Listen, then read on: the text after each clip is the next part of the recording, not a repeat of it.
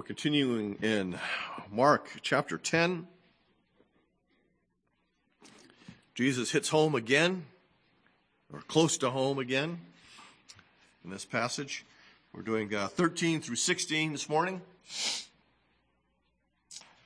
This, of course, takes place while uh, Jesus and the disciples are on their way to Jerusalem from Galilee. We don't know where this takes place uh, on that journey, um, and that's really not what's important this morning. And they were bringing children to him that he might touch them, and the disciples rebuked them. But when Jesus saw it, he was indignant and said to them, Let the children come to me. Do not hinder them, for to such belongs the kingdom of God. Truly I say to you, whoever does not receive the kingdom of God like a child shall not enter it. And he took them in his arms and blessed them, laying his hands on them. May God bless the reading of his word this morning. Father, according to the riches of your glory, grant that we would be strengthened with power through the Spirit in our innermost being, so that Christ may dwell in our hearts by faith, that we may be rooted and grounded in love, that we may have strength to comprehend the breadth and length and height and depth, and to know the love of Christ that surpasses knowledge, that we may be filled with all the fullness of God. Accomplish this then through the reading and preaching of your word. Amen.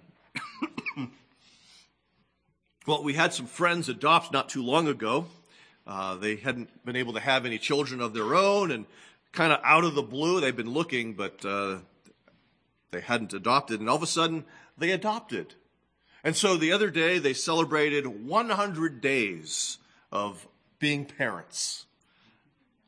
And there was the part of me that wanted to put on their Facebook post, there's only 6,000 more to go.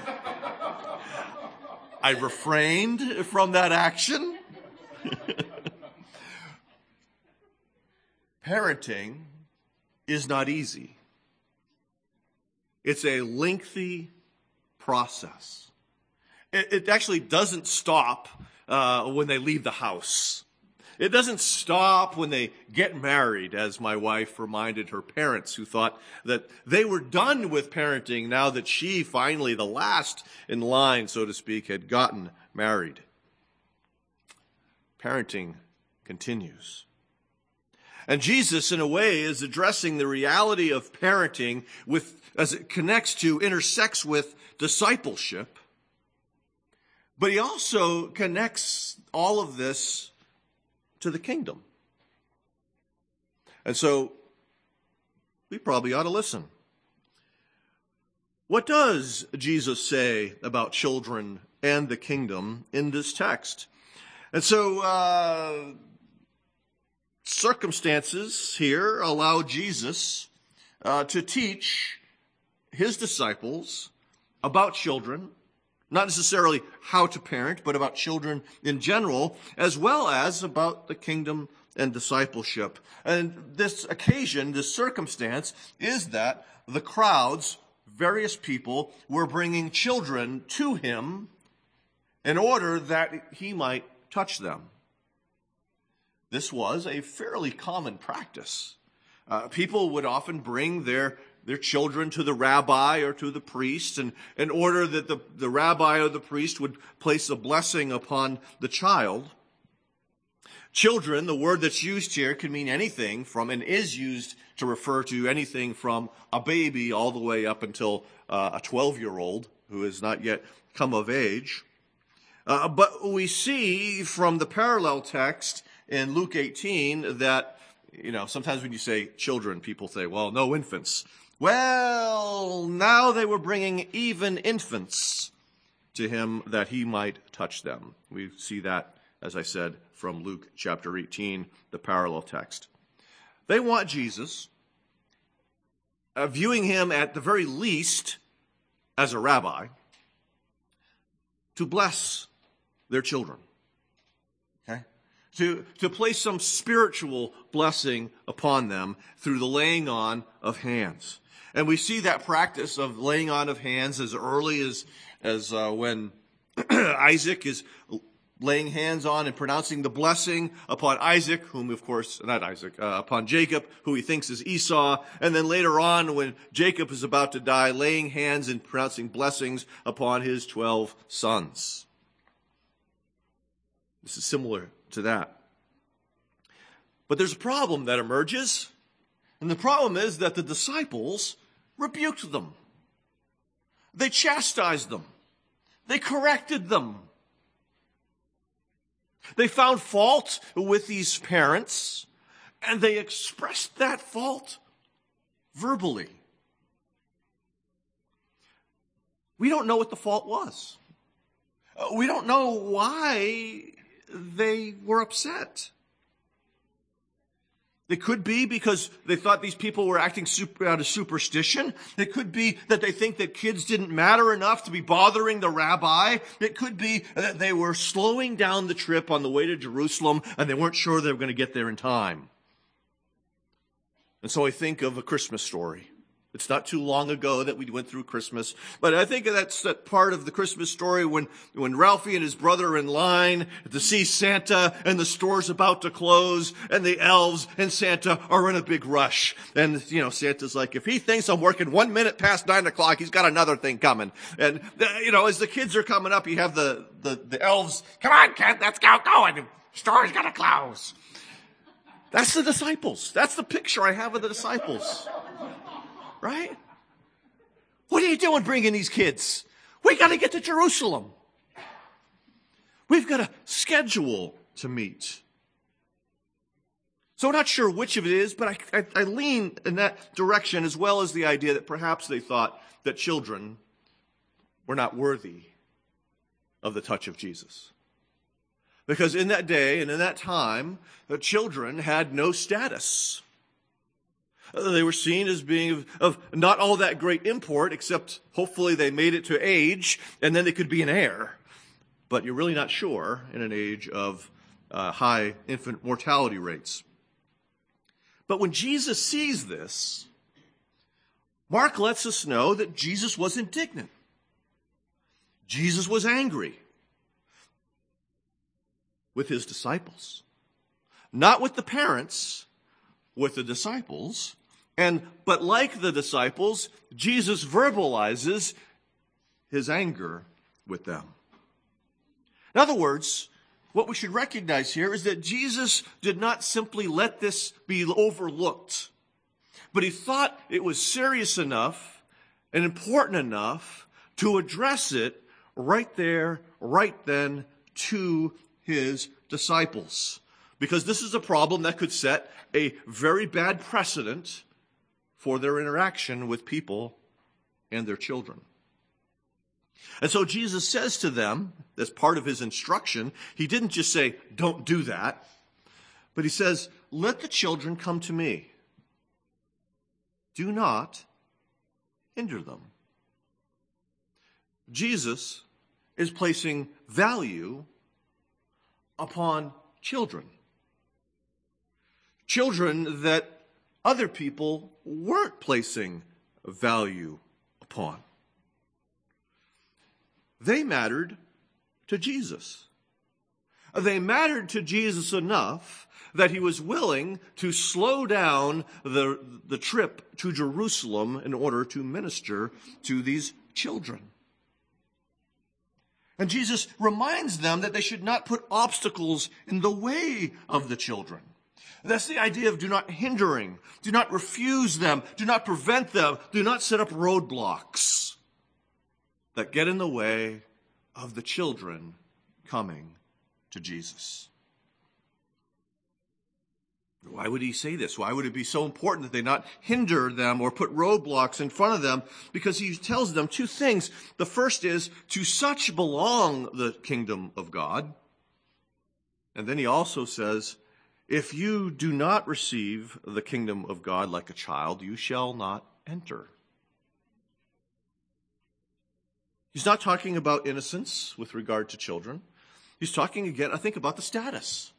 We have to see this not with the eyes of uh, 21st century uh, Americans. We have to see this with the eyes of a first century Palestinian or uh, Jew who lived in Palestine. and recognize that you come as people without status, without worth in terms of the society and the culture, but value with regard to God. The kingdom is for those who have nothing to stand on on their own. They have no reputation within the community. They have no wealth that they have achieved. There's no great accomplishment that they have done.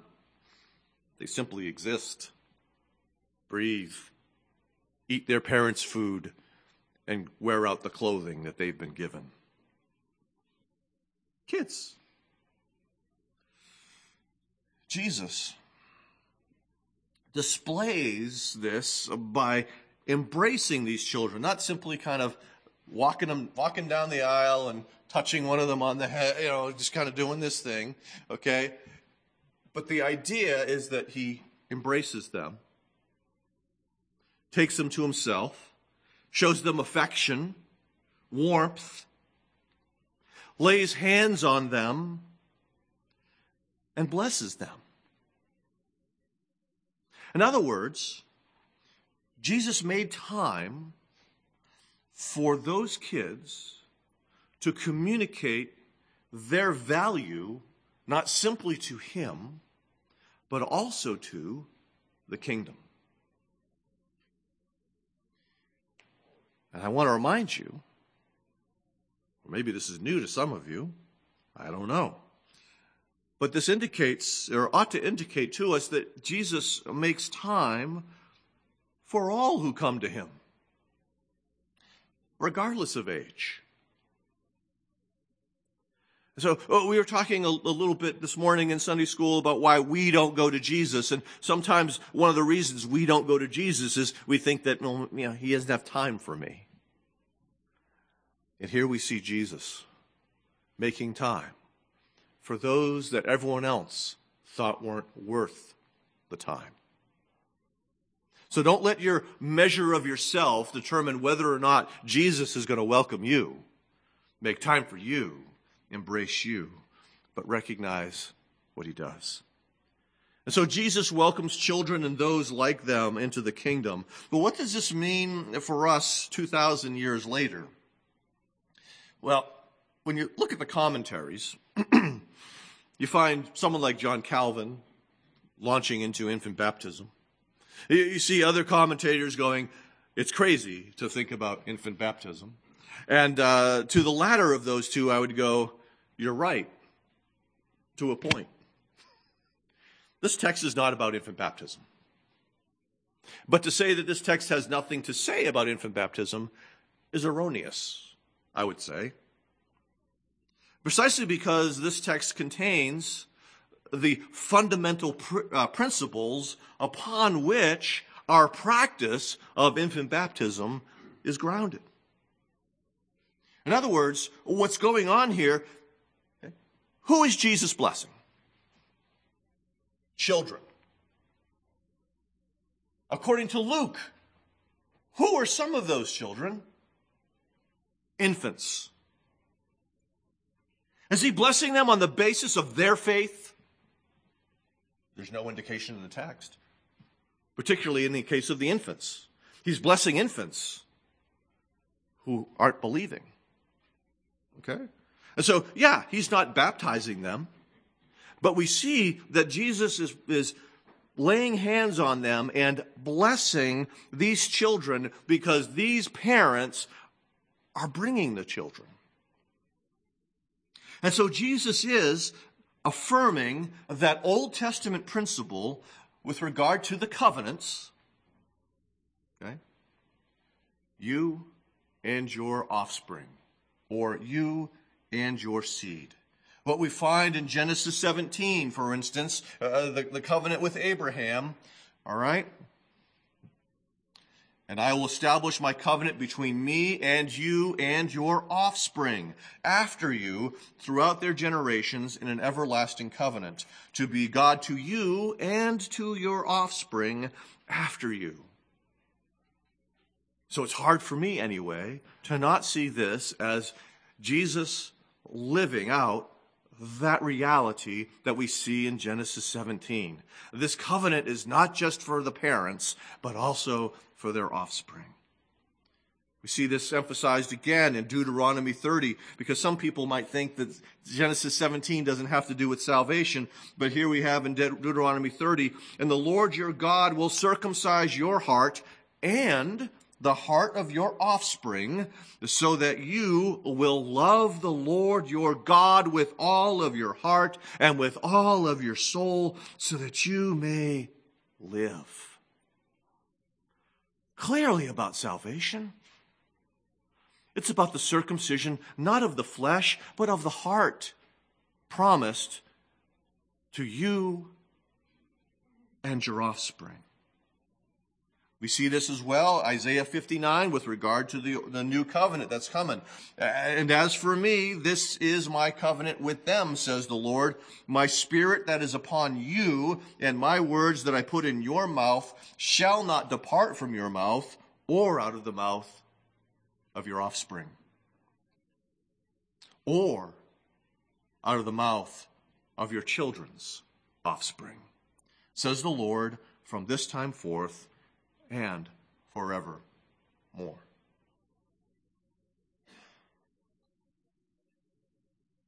So we see that Christ is extending and giving the kingdom to these children who have little or no faith at the moment, but it will blossom into faith in the future. That seems to be what's going on here. What's also going on here is that we ought to recognize that God's design for marriage is not simply for children, but for holy children. That's why we read from uh, Malachi chapter 2 this morning. Okay. What does God desire? Holy children or godly children children who were brought to salvation or to, brought to the fountain of salvation. Children who are nurtured in faith, or rather, I should say, nurtured in the faith, so they come to faith, and then we shoot them like arrows into the world. They're able to stand with us at the city gate, as we see in Psalm uh, 127 to defend us against our enemies. We see this principle played out in 1 Corinthians 7. All of this stuff brought together there in 1 Corinthians 7. For the unbelieving husband is made holy because of his wife. That doesn't mean saved. Okay? But he's sanctified in the sense of he's clean to come to worship. And the unbelieving wife is made holy because of her husband. Otherwise, here's the rub your children would be unclean, but as it is, they are holy. The child of a believing parent is considered holy or clean and welcome in the presence of God. That's one of the covenant promises given all the way back to Abraham, but never revoked by the Lord. And so children matter in the kingdom. Children matter to the kingdom. They may not look impressive right now, but they will grow into responsibility as they mature in their faith. One of my friends because of events that are going on in our country right now, as uh, you know, said on Facebook recently, uh, this is one of the reasons why I didn't want to have kids. Now they have two kids, but uh, they, they, this is a an argument that stretches back to at least before All in the Family For some of you who are familiar with that show, I mean, I haven't seen it in years, but I remember so much of All in the Family. The meathead didn't want to have a child because of how bad the world was. Well, here's the memo. The world, since the fall of Adam, has always been bad. There has been no golden age in which you could feel comfortable bringing a child into this world. Bringing a child into this world is a statement of faith. It must be. Faith that God will redeem this child through Jesus Christ, but also faith that God will use this child for the salvation of others through the communication of that grace when you send them into the world. But Meathead does not believe in the promises of God. So of course he thinks that it's a bad time to bring children in the world. But you, my brothers and sisters, believe in the promises of God. There's no bad time to bring a child into this world.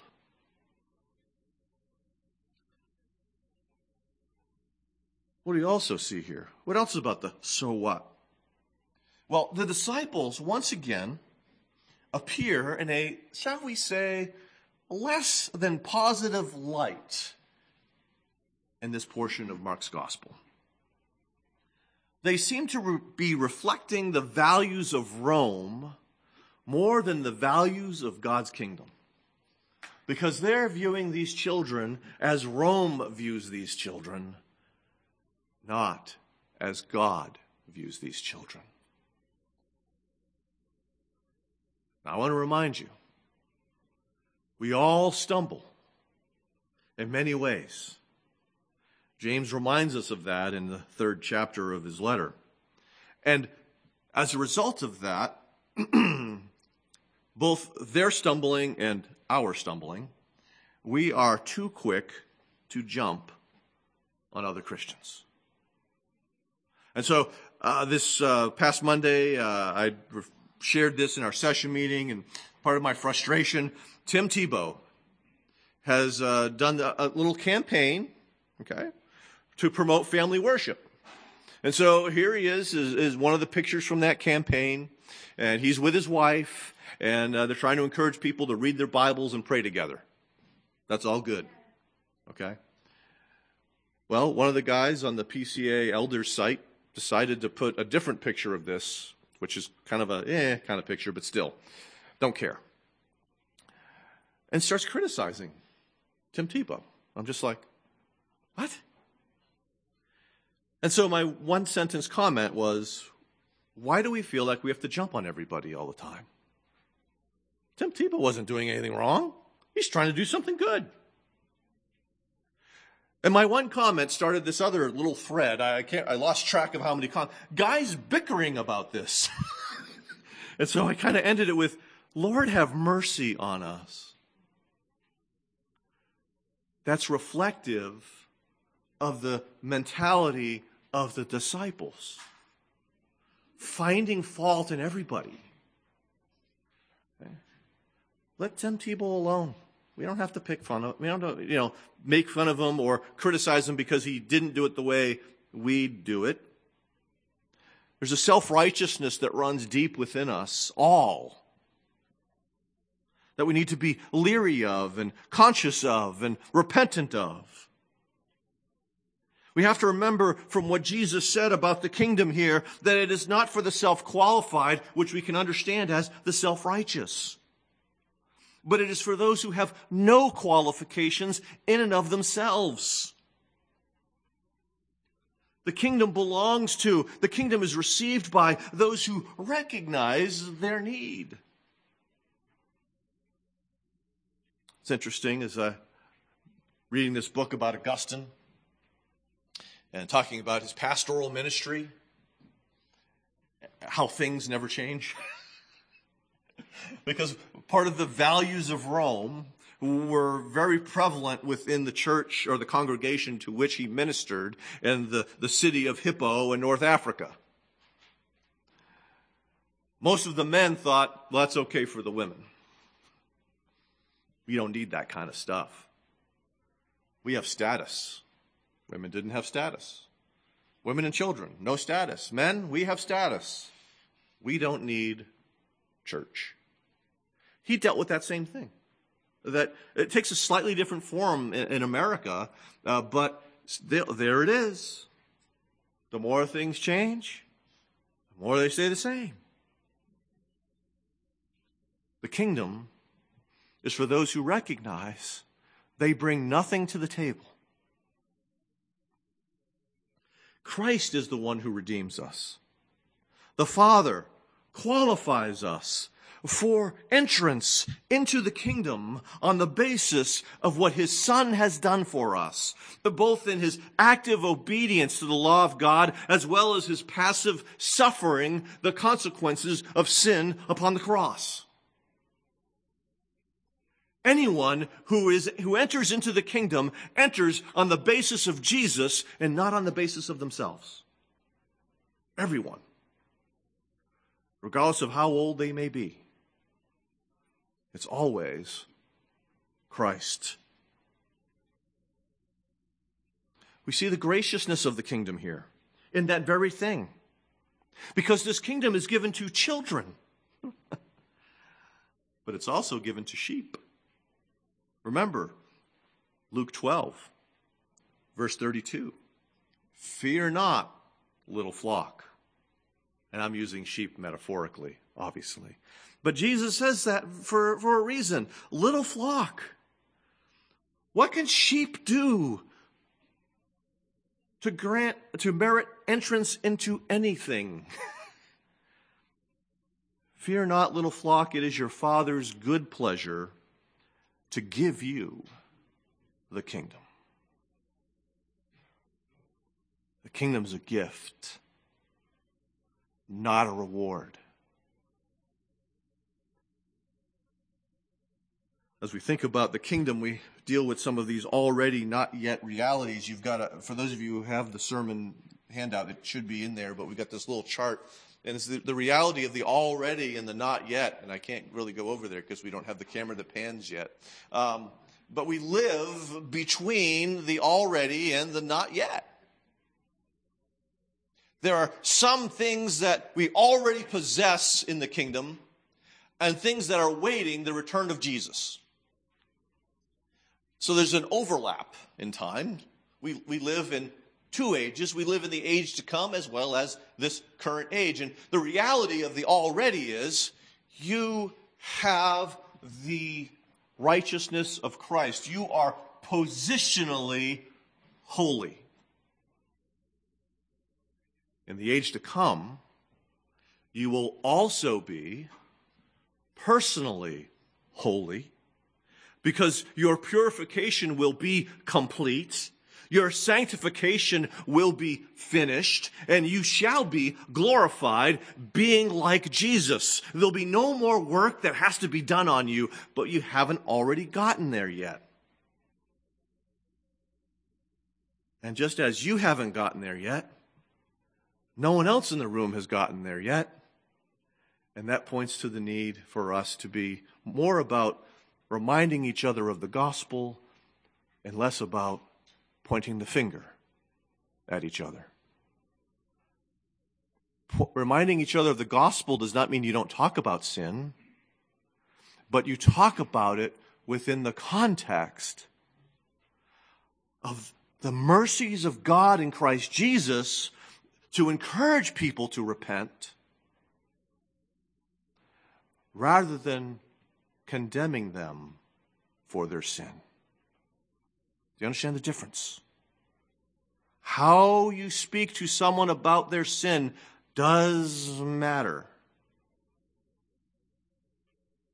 When we speak to them about their sin in our anger, we exclude Jesus from the equation. Don't we? But in our saner moments, when we speak about another person's sin, we ought to be pointing them to Jesus. Yes, you've done this, but there's forgiveness in Christ for those who believe. Now's a great time to repent. And so we see that the kingdom belongs to us by grace alone. Well, how do we keep the gospel central to the kingdom? And I guess we would say, how do we keep the gospel central to parenting? Okay? Again, baptism isn't the point. Baptism is only the beginning of bringing a child to Jesus. But it has to take place, that all of that takes place uh, within the context of the gospel which God uses to restore our hearts to our children. Let's go back to Malachi for a second. Not chapter 2, but chapter 4. Uh, when Malachi is talking about the one who's going to come, the forerunner, okay? I will send you Elijah the prophet before the great and awesome day of the Lord comes, and he will turn the hearts of fathers to their children, and the hearts of children to their fathers, lest I come and strike the land with a decree of utter destruction.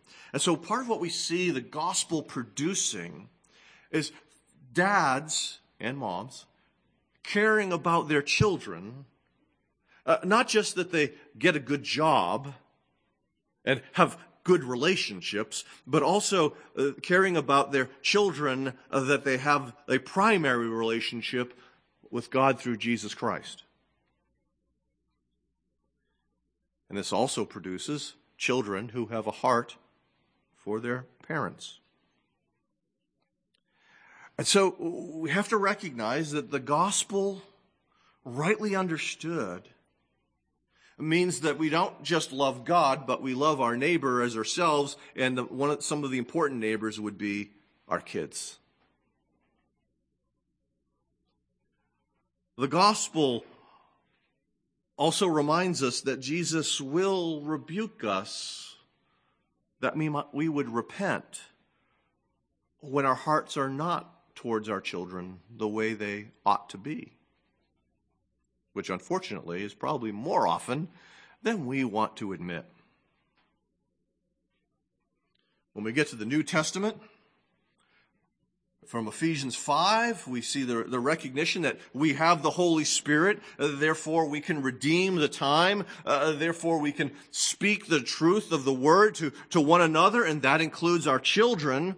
And so that takes fruition in what we find in Ephesians 6 4, bringing up children and the instruction and discipline of the Lord. And so discipleship with regard to parenting is, is not exhausted by I made babies, but instructing those children, helping them to know the true gospel of Jesus Christ.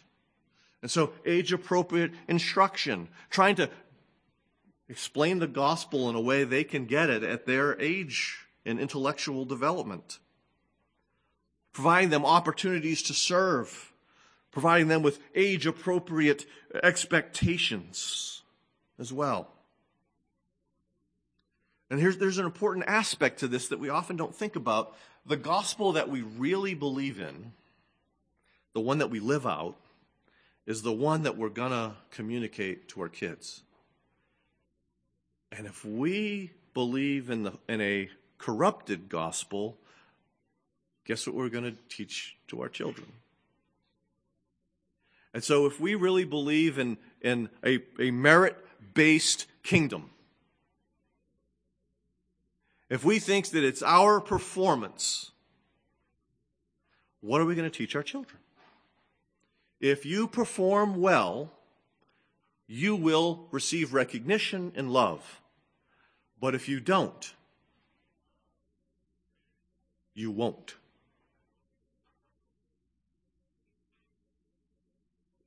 That's, that's exactly what you're going to do.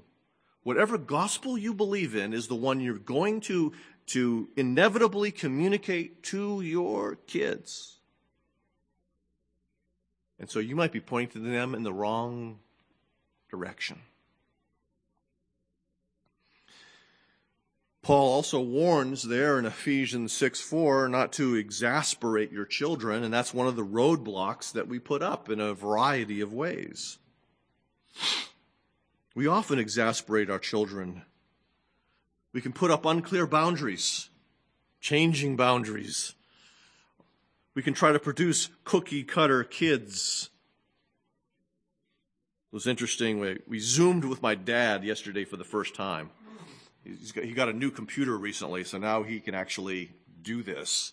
And uh, he decided he wanted to do this. And, and one of the things, I'm not sure if my children caught this in the discussion, because uh, he wanted to see the kids. That was just good. He talked about how uh, hard it was to raise me and my two brothers because all three of us were so very different. None of us was alike. We were all motivated by different things, had different personalities, had different gifts and different abilities and different weaknesses, and and uh, that's the way it is for every family. We often don't see it, so you can't really take a cookie cutter approach to raising your children.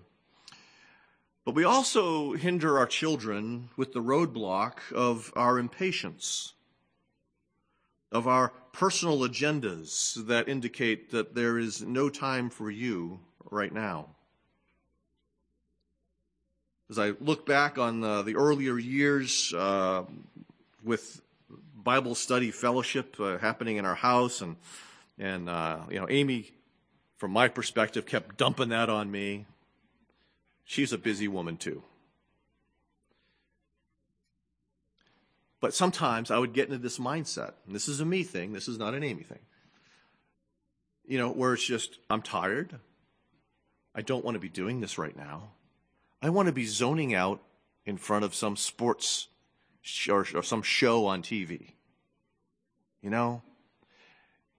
And that impatience inevitably gets communicated to the children in the form of either you're not important or this is not important. And as a pastor, I have created unknowingly roadblocks for my kids. And so, one of the ways that you, the, well, the way you take down the roadblock is confession and repentance. In other words, they need to see the gospel at work in you to such an extent that you can say, I was wrong. That you can say, I overreacted. That you could say, I did the wrong thing. In other words, your children know you're a sinner but they need to know you know you're a sinner. That your only hope in life and death is Christ and Him crucified. And one of the ways we preach the gospel to our children is by showing our need for that gospel by owning up to the ways in which we've gotten it wrong. We hinder them when we play favorites in the church. Uh, what's interesting is that James warns of that in his discussion of the church in James 2. James warned particularly about favoring the rich. He's like, why are you giving them the best seats in the house while you put the poor on the floor? Don't you recognize it's the rich who are taking you to court? Is what James says. He did not want there to be partiality in the household of God.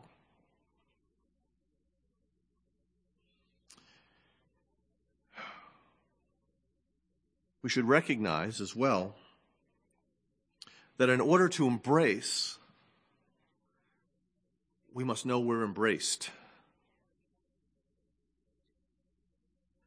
Embraced by Jesus, we embrace other people as image bearers and objects of redemption. Uh, that we don't simply embrace them for what they can offer us.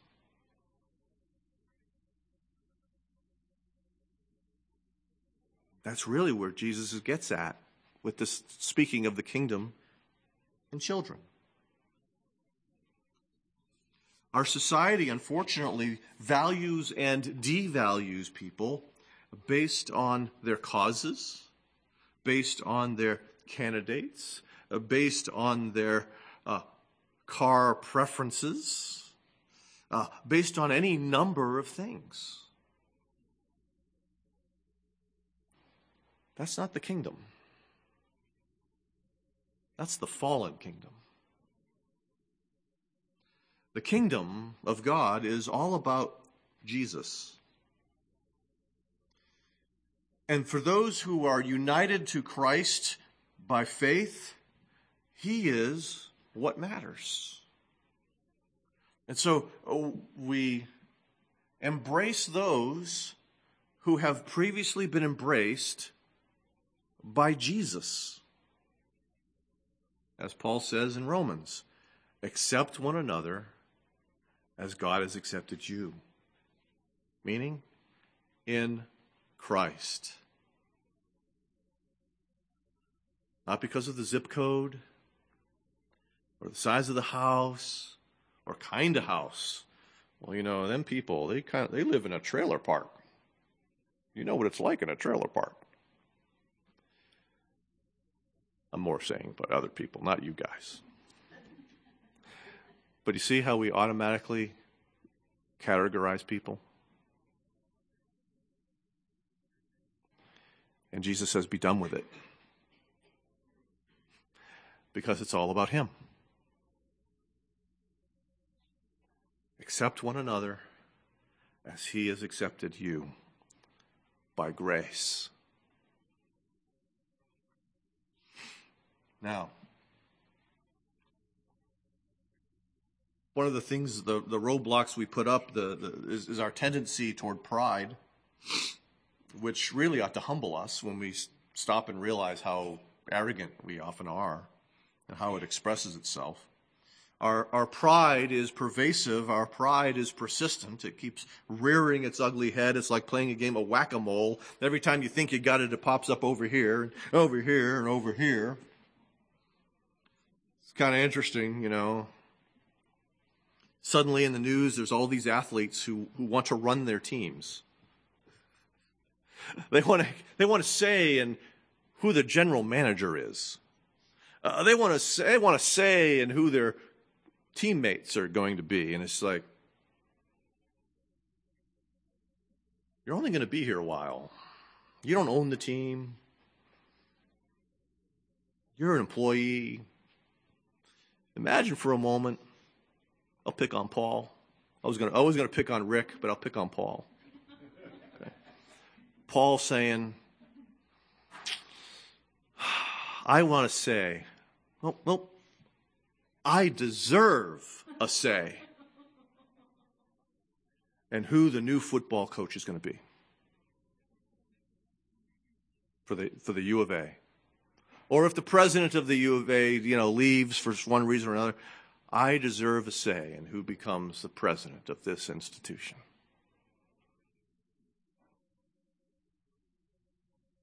And yet, that's what pride does. That's what pride produces. And the pride has to continually be brought back to the cross in repentance. Remove the roadblock for the faith of children, for your own faith. And so live by the grace given to you in order to give it to others. So, so the life of discipleship includes, uh, uh, for many people anyway, the process of bringing children to Jesus. Not simply getting them out of the house at age 18 or 25, as the case may be. Um, Jesus values children, particularly the children of believers, as we find in the covenant. He values them as, as people who are made in his image, as well as people who are objects of redemption. How we parent should include the positive instruction in the gospel, in life, as well as repenting of the roadblocks that we sinfully put up in front of them. But this isn't just about kids, it's, it's really about the character of the kingdom. It's a kingdom that isn't earned, but one that's freely given by God to the undeserving. So may this humble and encourage us because we can't lose what we didn't earn. So, our big idea, which you have not on your notes if you're one of those people who follows in the notes, Jesus reveals the gracious basis for kingdom living. Jesus reveals the gracious basis for kingdom living. So let's pray. Father, we've all been kids, and some of us still are kids. Um, and some of us have kids. Some of us want to have kids. Father, this notion of these parents bringing their kids to you is an important one for us to grasp in Scripture. Your welcoming of uh, these children as a picture, not just of the welcoming of the children, but the character of the kingdom. Fix our eyes so that we can see this properly. Fix our hearts so that we can embrace this, communicate this, live this.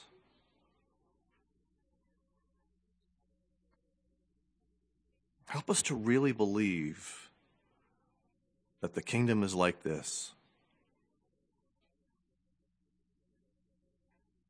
So that we live in the power of the Holy Spirit, in part in joy at being citizens of this kingdom.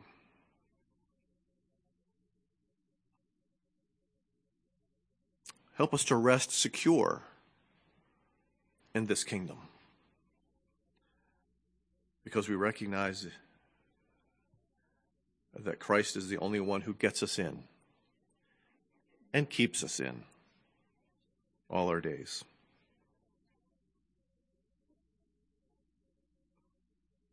And transform our hearts through this message. In Jesus' name, amen.